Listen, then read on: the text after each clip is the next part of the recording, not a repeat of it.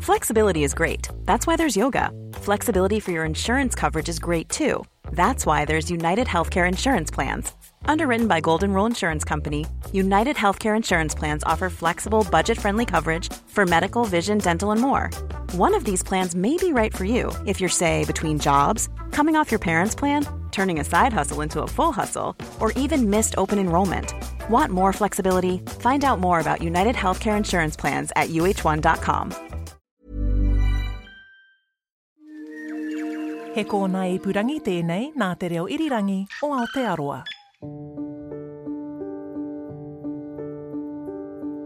I don't believe that the crooks that did it um, realised exactly how much they got away with. And when they would have realised, you know, they would have known that getting away with a couple of hundred pounds or a couple of thousand pounds would be forgotten. But to get away with that much, you know, they were going to get caught. No one was going to forget that. Hi, I'm Jesse Mulligan, and you're listening to Crimes NZ. It's a podcast where I talk to people connected in some way or another with New Zealand's most serious crimes. In this episode, true crime writer Scott Bainbridge takes us back to 1956 when Auckland mobsters made off with the equivalent of a million dollars in today's money after breaking into the Waterfront Industry Commission's offices. It's one of the most brazen robberies in New Zealand history.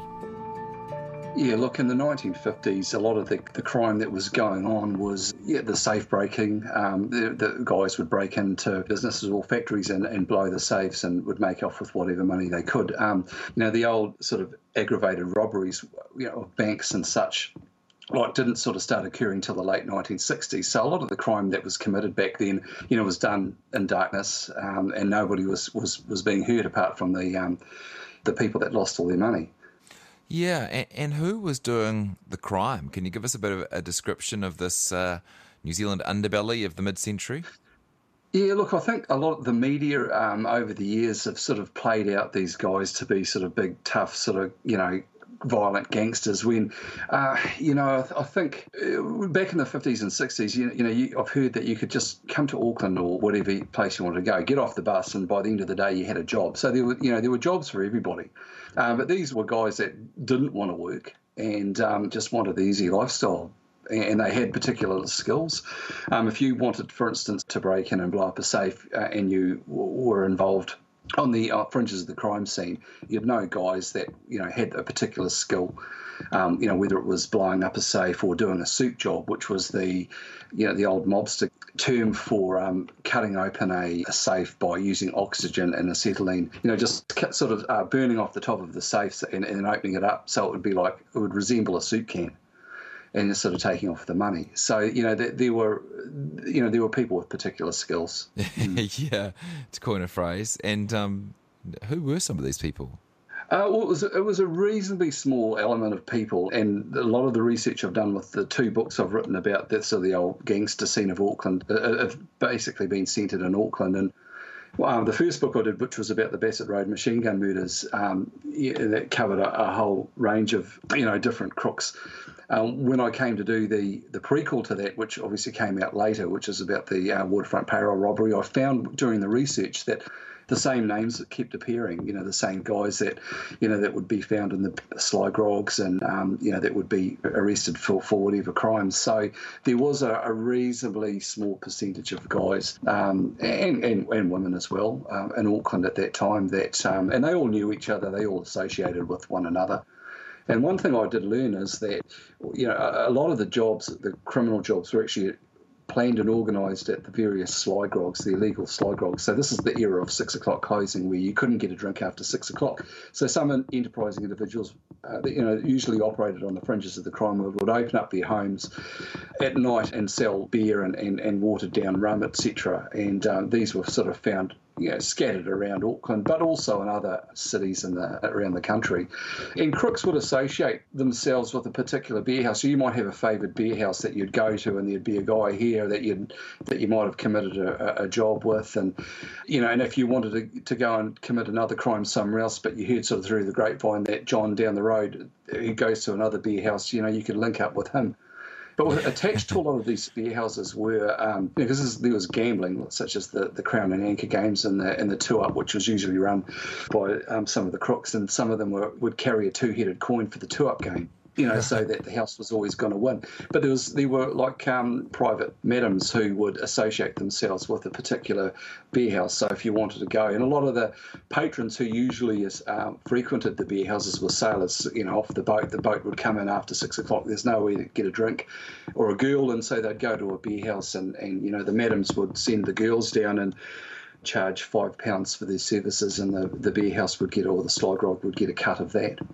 who was the ringleader of the sort of mob scene in Auckland? Any famous names at the time? There weren't any um, any kingpins, but um, Archie Banks was probably the one that was mostly connected with a lot of the beer houses and knew a lot of the crooks, and also knew a lot of um, you know the crimes that were going down, and also knew you know where the best places were were to go. And so Archie Banks um, himself he had blown up some safes, and when I interviewed his son um, John Banks, um, John was found himself an unwittingly uh, getaway driver when his dad went down to you know, to get some meat from a warehouse, and it was in the middle of the night, and um, the glass front of the meat factory blew out onto the road, and his dad was running up the road with all the spent money in the satchel, you know. So this is not the John Banks. I um, wanted to clarify. Yes, it is the John Banks. Is yeah. it? Yeah. So his dad was um, Archie was. Um, you know, pretty well connected with a lot of the crime. And, and I remember um, when I interviewed John, you know, I remember him saying that his dad was, you know, really nice. He'd be, re- you know, he'd shake your hand and introduce himself and be really nice. But in his mind, he'd be thinking about ways in which he could rip you off. So, and wasn't yeah, thinking so that his be, son would one day be the uh, Minister of Police, no doubt. Well, yeah, that, that, that's right. Yeah. Tell us about this waterfront payroll robbery then. Where did this fit in? What happened? Well, the water, yeah, the Waterfront Industry Commission was um, that was the organisation that paid all the cargo workers. So, uh, you know, the number of cargo workers or wharfside workers, there were thousands around the country, and so the offices of the Auckland Waterfront Industry Commission was was situated across the road in the Northern Steamship Company building, which today still exists. It's a heritage building. It's a pub now. And so the night before payday, which was obviously going to be a huge payroll, um, some guys broke into it and, and tried to blow up the safe. And when they found that it was unsuccessful, it was the type of safe that that couldn't be blown up, you know, for whatever reason, the way it was made. Um, and so they went away and they got someone with the skills to do a soup job, and they and they burned open the top of the safe and took yeah, the equivalent of close to a million dollars in today's money. And it was a, the, the, amount of money that no one in the years since, up until sort of the beginning of this century, have replicated. So it was a huge sum of money. And um, I don't believe that the crooks that did it um, realised exactly how much they got away with.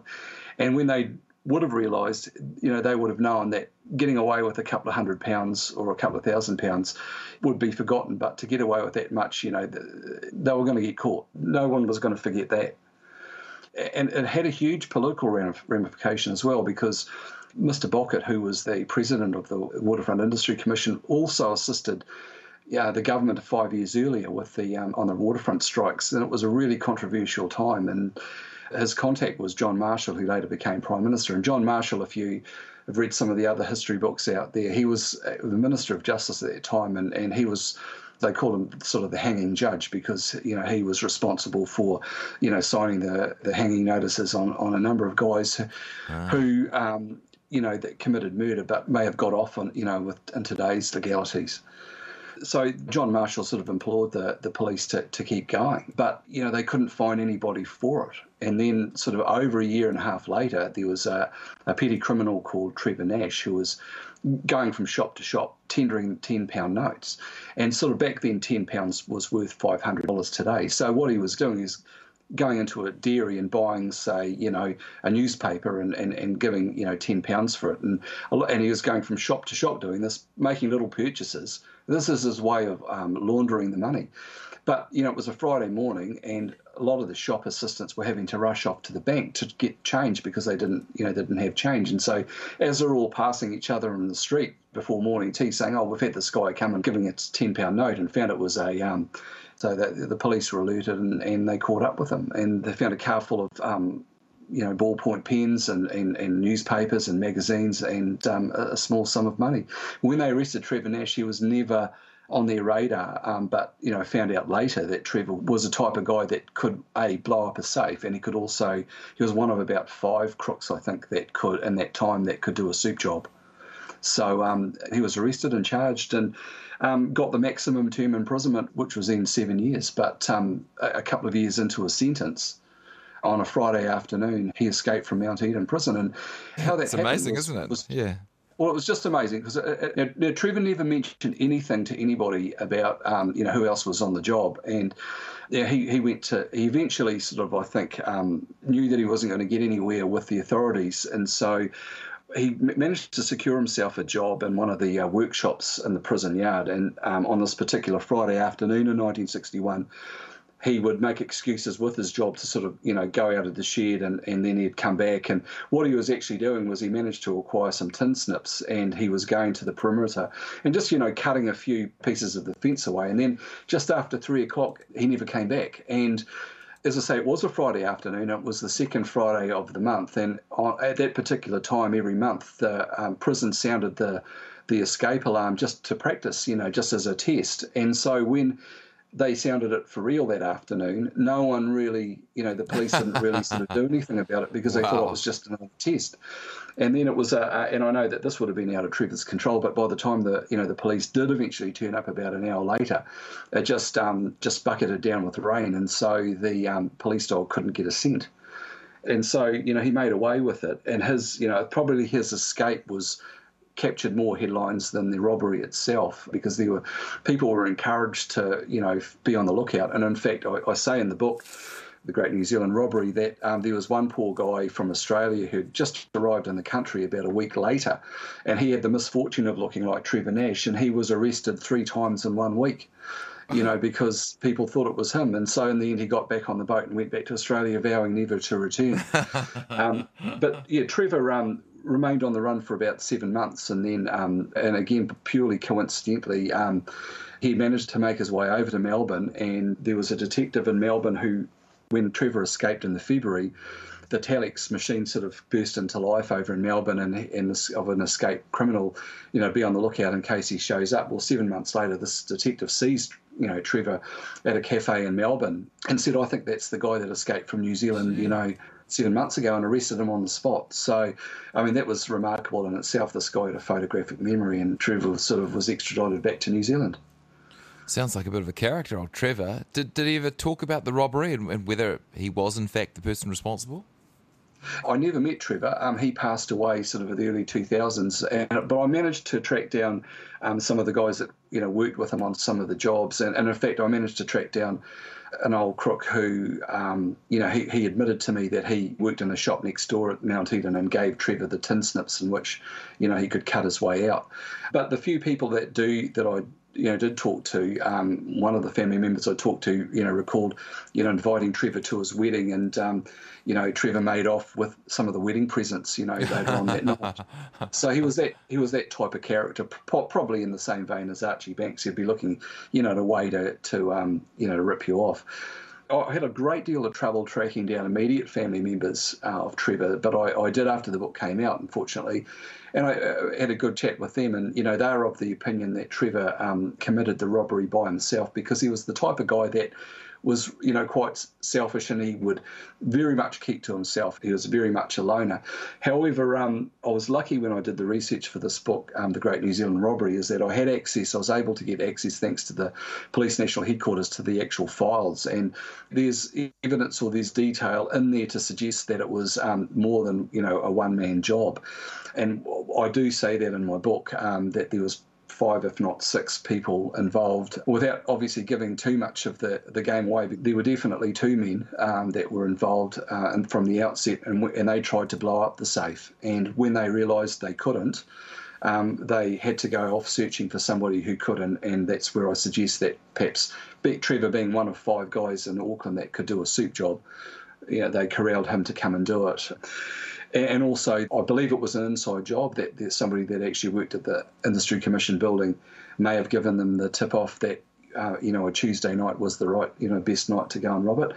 There was obviously a getaway driver um, because there was a car that was seen speeding away, um, and also the waterfront itself um, used to employ retired old sailors to, you know, wander Quay Street and Custom Street, you know, act as security guards for anybody trying to sneak onto the wharves. So there was one um, older guy that was, you know, patrolling that particular area, and, and when you know they talked to him, you know, he said he didn't see a thing. However, they found out later that you know he was associated with you know some of the other um, you know safe blowers um, that used to drink at one of the notorious pubs there in Auckland.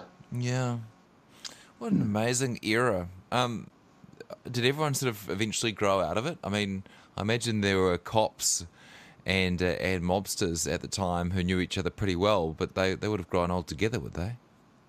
Yeah, they did. And um, one of the, the detectives would say that, you know, if there was a big job that went down on a particular weekend, they'd just, they'd phone or go and visit all of the, the sly grogs to find out, you know, who was the big spenders on the weekend. And that's usually how they got the crooks. I know that I had the, the my book launch for the Great New Zealand Robbery in the um, Northern Steamship Company building where the robbery took place and I invited um, a number of you know the retired detectives that were involved with the consorting squad in the 1960s. And remember one of them, you know, coming up to me and they brought along an elderly chap and, and introduced me, and they said, "Oh." This is Johnny. Um, I arrested him, you know, years ago for blowing up a couple of safes, you know, five safes or something like that. And Johnny sort of looked at him and goes, "Yeah, but you, you didn't arrest me for, you know, about 15 other jobs I did." And it's it, it cracked me up. And, and um, you know, there's there's a group of, of retired detectives and a group of old crooks, you know, that you know they do get together, you know, every so often and and have a chin wag about the good old days, which I think is quite nice. And you know, it'd be hard to, to fathom that the cops and the crooks, you know, of today would you know do that in 20, 30 years yeah. time. Thanks for listening to this episode of Crimes NZ with me, Jesse Mulligan. There are plenty more episodes on the RNZ podcasts page, and you can find them on Apple, Spotify, iHeart, or wherever you get your favourite podcasts. If you're looking for something a little different, check out Our Changing World or Voices, two weekly podcasts that really get you thinking. Our Changing World tells stories from science and the environment, while Voices tells the stories of people from a diverse global background. Both programs air on my afternoon show on RNZ National.